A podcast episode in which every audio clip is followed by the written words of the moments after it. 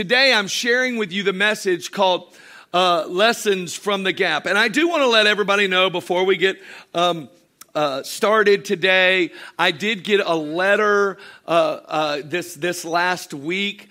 It was a cease and desist letter. It says, please cease and desist from telling blonde jokes. Signed, your blonde wife. Okay. I'm like, that's a letter I'll listen to. All right. so, anyways, so three brunettes. No, I'm just, just kidding. Just kidding. Just kidding.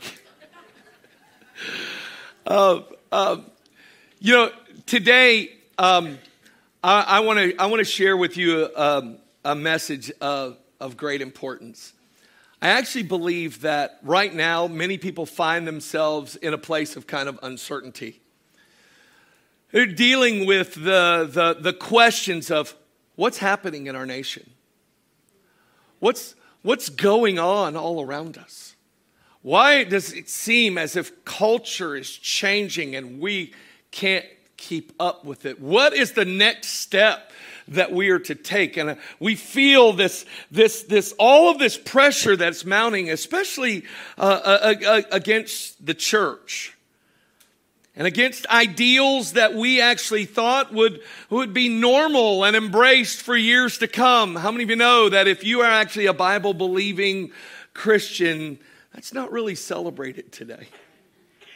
If you thought I'm going to go to church so I can become popular, oh man, you're in the wrong place. Matter of fact, the reason that I'm sharing this with you because there was a gap that the disciples found themselves in. It was, it was much like this atmosphere where Jesus has been crucified and buried and raised from the dead, and yet they haven't seen him yet. They're only hearing stories that Mary Magdalene has seen him, and, and there's these disciples who are walking the road to Emmaus, and they've seen him. They're, they're hearing stories, but they've had no encounter with the risen Savior yet. And the only, the only thing they know about the day that they're living in is that it is oppressive to them as a follower of Christ. There is this pressure. And so what they've done is they've gone into a room and locked the door securely. And there is a gap of time that when you look in the Bible, you see the cross, which is Passover that leads to a glorious time 50 days later called Pentecost. It's where there, there comes this great advancement, this great move of God, but there's 50 days between. It's a gap.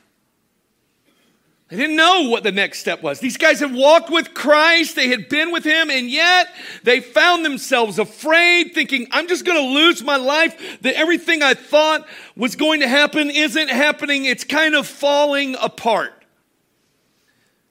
And I don't know about you right now, but I think there's a lot of people who thinks, man, I thought I had some things charted out for the way I saw, the way I saw them going. And yet what I've experienced over the last year and a half, my world is shaking a little bit. I don't know what's going to be happening. I don't know what's happening in Washington DC. I don't know what's happening in our country. I don't, I don't know what's happening, but all, all the only place I feel safe is at home locked up.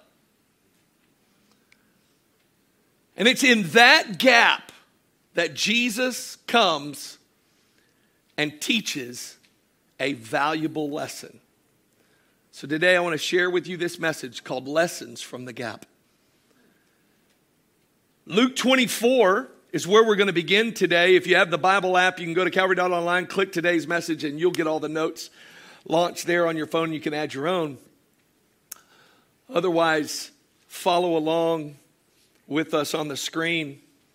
Luke 24, these are the words of the risen Savior. This is the moment where he has come into their locked room and appeared. And he says to them, These are the words which I spoke to you while I was still with you. This is before the cross.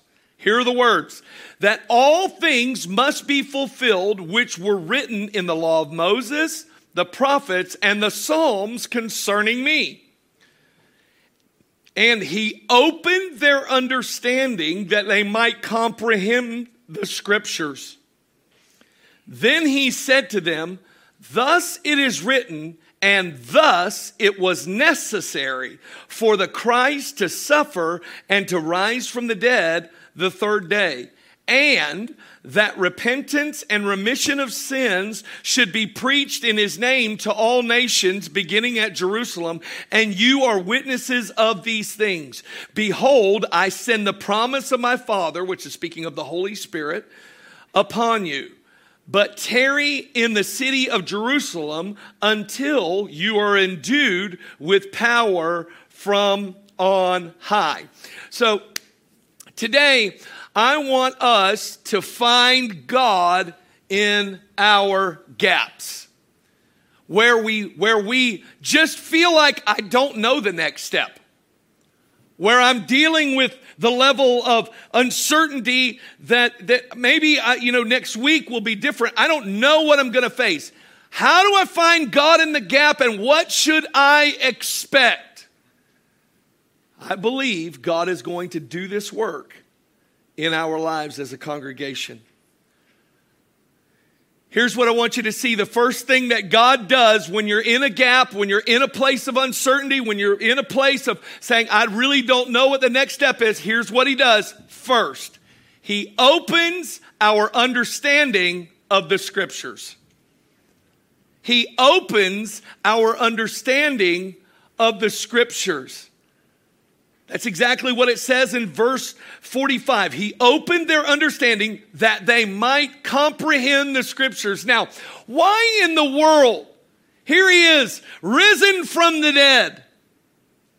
And I want you to know that this overlays the circumstance where he comes in and he's, he's calming them and he says, Hey, listen, touch my hands, uh, touch my side, uh, spirits don't have a body. He then says, Hey, by the way, I'm kind of hungry. Do you have anything to eat? They give him fish. They give him a honeycomb. He's eating in front of them. And so they're, they're still not believing. They're still terrified, right? They're still not knowing how to move forward. But what happens in this moment where he opens their understanding to the scriptures? Here's what it is. We spoke about it last week. When he opened their understanding, this is what he did. He breathed on them. You say in the in the in the, passage in John, what we find is that he said he breathed on them and said, "What? Receive the Holy Spirit." And what they experienced for the very first time is what Jesus spoke of in John chapter 3. This is where a person gets born of the Spirit or born again. Here's, here's the picture that you need to see. These are the guys who have walked with Jesus. Many of them, they were there when he turned the water into wine. Amazing. They were there when a little boy had just a couple of fish and a few loaves, and he fed 5,000 men, plus women and children. And then he did it again with seven loaves, fed 4,000 men. And they've seen it. They've seen him say, Peace be still, and the storm stops.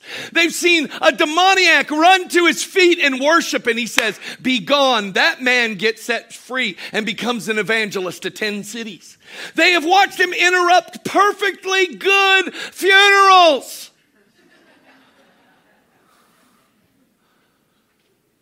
Raises the widow's son in Nain, raises Lazarus from the dead. Peter gets a miracle in his own house. His mother in law had a fever. She got healed in his own house and got up and began to serve them. I mean, that worked out really well for Peter. They've seen all of this. And yet, in the gap, They're shaking. They don't know how to move forward. And the first thing Jesus does is he breathes on them, and the first byproduct that happens is he opens their understanding to what was written.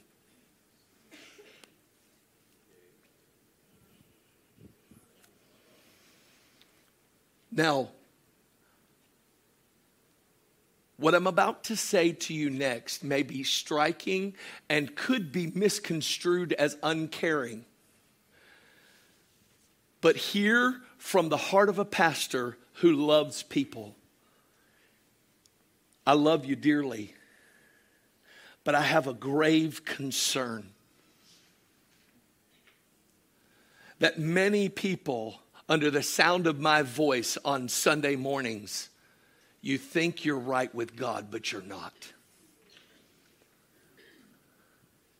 You think that because you come to church and you kind of do the religious thing and you're kind of just trying to be a good person, you think that you're on your way to heaven and you're not.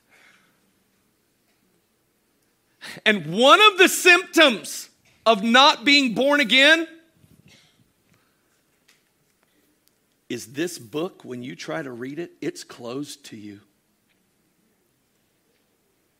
you don't understand it.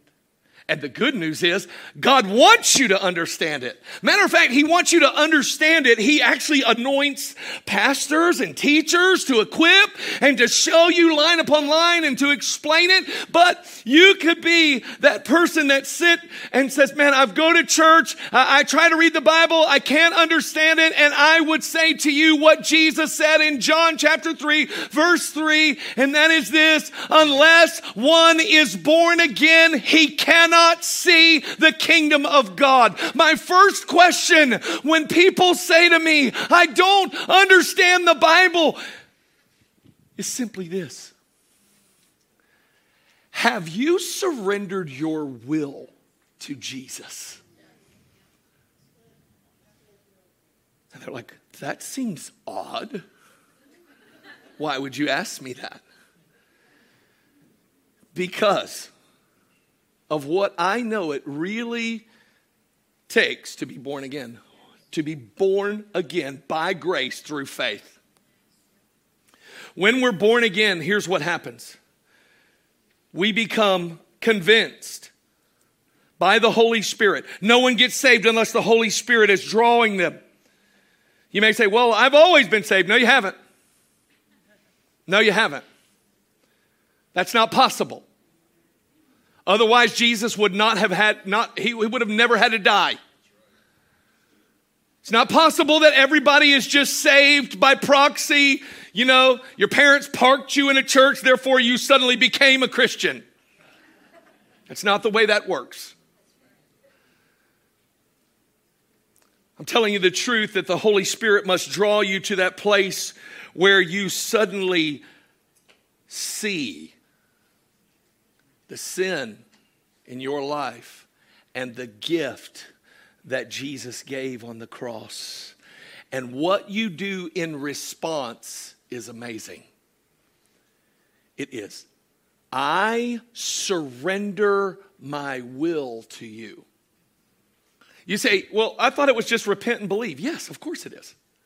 That's what it means. It means to repent and then to believe. Well, who are you believing? You are confessing Jesus as your Lord. Now, none of us walk around using the terminology Lord. I tried that with my wife. She won't do it. Just call me Lord. No. It's not common language. But I want to give you common language for this. When you give your life to Jesus, here's what you're doing. I'm saying, God, I see that I have sinned and you have freely given a sacrifice for me. I'm turning from my old life. I'm turning to you and I confess you as my owner. Oh, I hope that strikes that American chord in you. We're free. No one owns us. Yeah, not so fast. Not so fast. When you get born again, you give the ownership of your life away. And I, I, my grave concern for people in this, in this congregation and those watching online is that you say, I don't understand the book. And it could be because you have not surrendered ownership of your life to God through his only son, Jesus Christ. And I promise you, you say, I just don't see it. Here's what Jesus said you could never see it unless He breathed on you the Holy Spirit and opened your mind to what was written.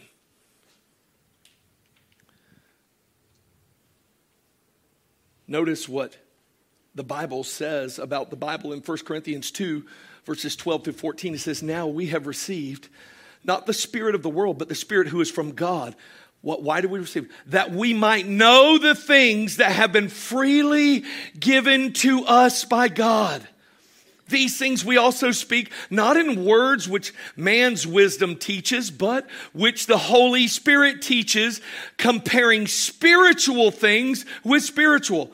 But the natural man doesn't receive the things of the Spirit of God, for they're foolishness to him, nor can he know them because they are spiritually discerned? Here's what I find I find that most people do not go on an intellectual pursuit of God and find him. Here's what I find God goes on a loving pursuit of us and he comes and finds us by his spirit. And he says, I'm coming through your locked doors. I'm coming through the walls you've erected by my grace and by my power. And I'm stepping in to this gap where you don't know which way is the right way to go. And Jesus comes in and says, I'm the way, I'm the truth, I'm the life. Surrender to me. I'll show you and I'll open your mind to what I have written to all who will follow me. It's the first lesson from the gap that God wants every one of us born again, born of His Spirit, so that we can understand and discern what is said. Secondly, what comes right on the heels of that, God in the, gla- the gap, what does he do next? He declares the importance of the written word. Notice what the scripture says. He says, Thus it was written, and thus it was necessary for Christ to suffer and to rise from the dead on the third day. Now, for all my deep theologians out there, I want you to understand that contextually, I know exactly what this is talking about. This is talking about the death, burial, and resurrection of Christ. However, there is an overarching principle that we can grab hold of from this verse to overlay our understanding of the importance of the scripture, and it is simply this it is written and it is necessary. If it is written, it's necessary.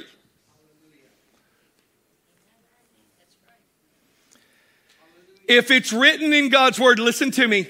This is, this is what's happening in the genesis of disciples beginning to understand. As soon as he opens their minds to the scripture, he says this, it is written, and thus it was necessary. What did they need to understand first, of first importance?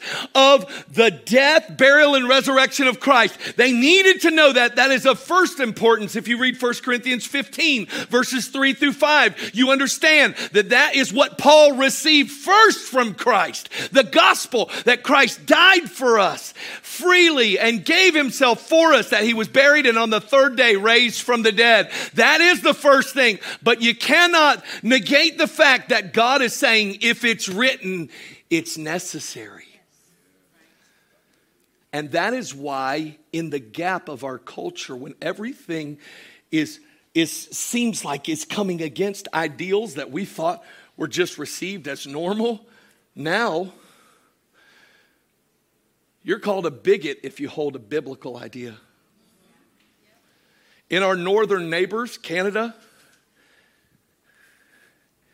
if you were to simply read this passage, that I'm about to read, you're in danger of jail. It's written and necessary. Culture doesn't like it. People don't like it. This passage I'm about to read may make some of you terribly uncomfortable. Amen. We need all of the Bible, not just the comfy parts. We need to be uncomfortable. Why? Because God has an answer. He loves us. He has an answer. However, we can't ignore the truth. We have to be able to boldly proclaim it and understand this is why he came. But it's written and necessary, and so he's, he's going to show us some things, and I'm going to read, you know, semi controversial passages.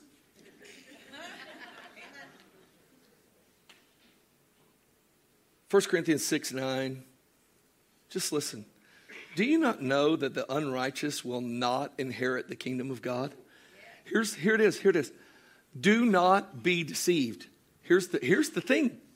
Why in the world is the Apostle Paul writing to this to the church if it wasn't possible for the church to be deceived? Do not be deceived. Listen, neither fornicators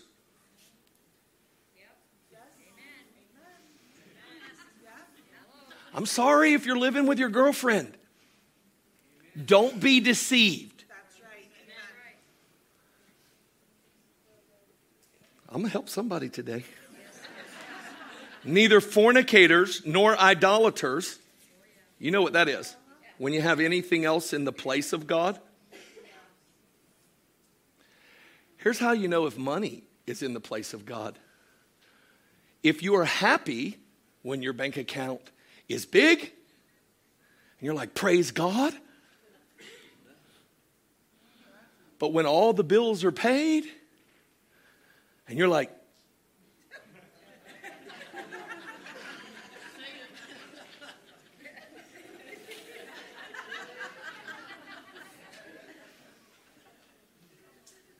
and you're not praising God,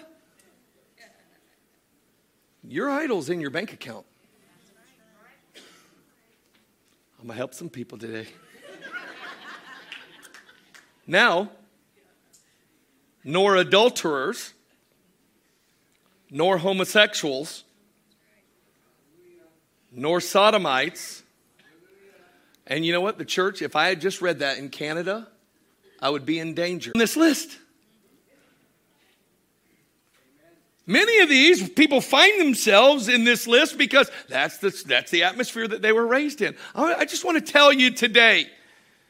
I'm not speaking or heaping judgment on anybody. I just, I, want to tell everybody you cannot be a part of the movement that is sweeping across America that says we have to change what the Bible says or we have to form opinions based upon how we feel. We don't do that with Scripture. If it's written, it's necessary. If it's written, it's necessary. So, what's your opinion on homosexuality? Well, uh, I, I don't get to form one. It was given to me. What's your, what's your opinion about generosity and giving in the church? Well, I don't get to form one. I get to follow one. What's your opinion about lying? What's your opinion about, well, it's fine. They can live together. They're going to get married anyway. This passage, it's powerful. It says, and. This means it's a continued thought. And that repentance and remission of sins should be preached in his name to all nations, beginning at Jerusalem. And you are witnesses of these things. Do you hear what he's saying? He says, and he says, i want to show you that of what's of, of great importance that Christ must suffer and die and be raised from the dead. That is, it's written. It's of great importance for you to get this. It was necessary because it's written. And, and, this comes with it. And this being compelled to what? Preach, proclaim that Christ should be responded to in the right way. That repentance and remission of sins should be preached in his name to all nations beginning at Jerusalem, and you are witnesses of these things. You see, I find that many times when we find ourselves in a gap where we know we're not where we used to be, that's great news, but we know that we're not quite where we want to be in this life. Perhaps you've suffered some brokenness and gone through some things, and there is plenty of grace for people who have failed. Though the righteous fall seven times, what? He gets up. Does that mean righteous people are going to fall? Yes, it does, but that means that there will be grace to get up. You don't have to stay fallen. You don't have to stay broken.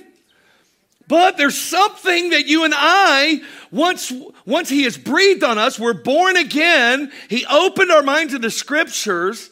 And then what happens? We know the importance of what is written.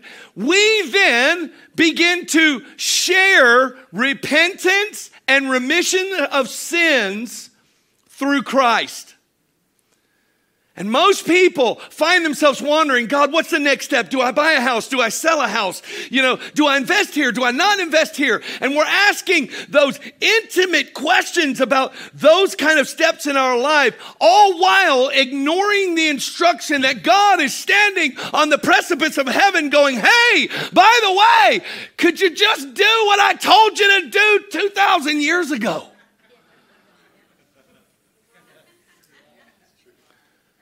I mean, do you think that, that he saved you just to say, wow, they have an amazing brain when it uh, comes to understanding the scriptures? God is not impressed with your IQ. You know, God doesn't have an IQ. It's a quotient. That means in order to have a quotient, it must be measured against a deficiency. No IQ, off the charts. You and I, if we're saying, God, take us to the next step, what if what God is calling us to is to steward what He's already told us to do? Can I just talk to you about the message that you're supposed to be compelled to carry? First, it's repentance. This word in Greek is metanoia. It means to have a change in thinking when you combine it with an Old Testament understanding of repentance, it would mean change in direction. But it means, it, uh, in, a, in a more practical sense, it means to, to be so convinced, thoroughly convinced of God's way of thinking that it has a dramatic effect on the way that you live your life.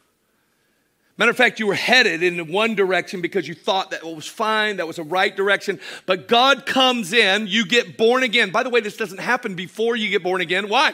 Because you can't see the kingdom of God. You're like, that makes no sense. Don't have sex with your girlfriend before you get married. That'll make no sense.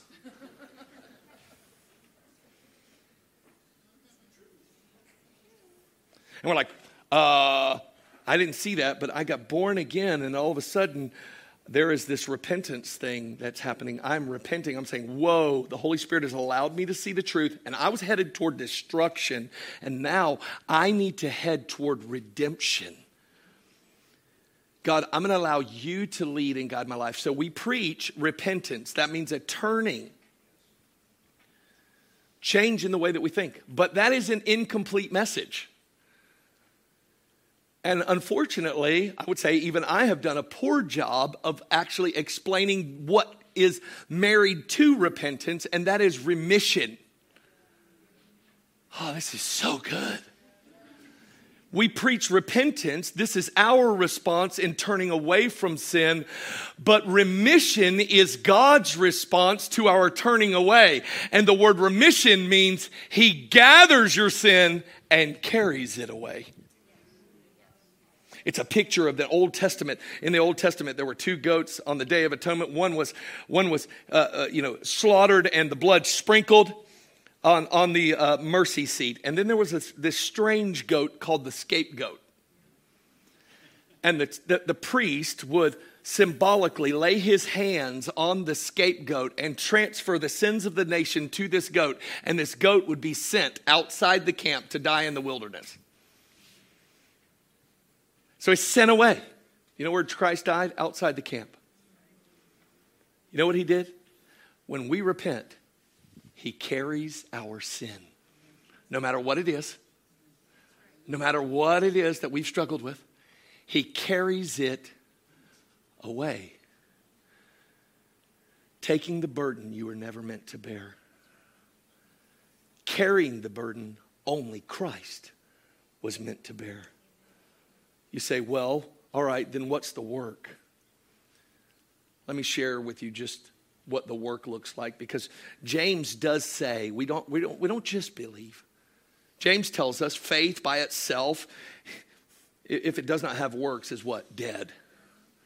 James 2 17 and 19. He says, But someone will say, You have faith, and I have works. Show me your faith without your works, and I will show you my faith by my works. You believe that there is one God. You do well. Even the demons believe and tremble. That's, this is saying, hey, by the way, there needs to be some activity in the life of a believer that is an expression of an inward reality. You say, what is it? There are two types of work vertical and horizontal. The vertical work is first the vertical work of prayer and praise. Our greatest command as the church is to love the Lord your God with all your heart, soul, mind, and strength. It is the first and greatest commandment. Don't get it second. Don't put it down there third. You think loving God is optional? It is not. It is number one, loving God. Everything horizontal flows out of your vertical relationship with God. Prayer is not an option. Praise isn't an option. Even gathering corporately, not an option. Not an option.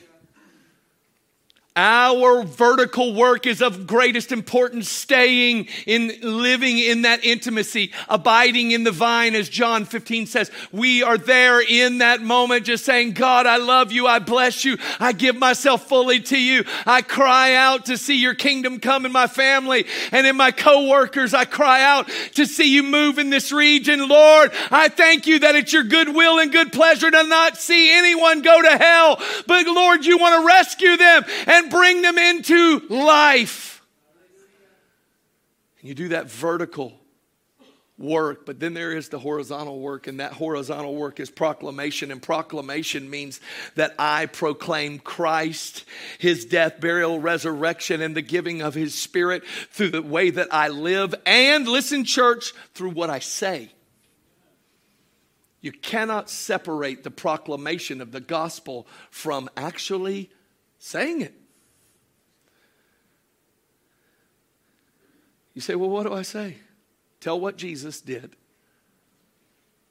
and then say what he did for you. Say what Jesus did, but then tell someone what Jesus did for you. I want to finish today just by summing this up with this one statement. You say, What is God speaking to me in my gap? Are you ready? It's not what you thought. Be a voice. Be a voice. It's shocking, isn't it? Because you were uncertain, and God says, No, I want you to be a voice. To say what I've told you to say, to proclaim the truth of the gospel he goes, I'll take care of the other details. I'll speak to you. I'll lead you, guide you, protect you, supply for you everything that you need. He'll take care of it. He already knows what you have need of. But instead of saying, God, what do I do in this gap? You say, God, I'll do what you've already instructed me to do.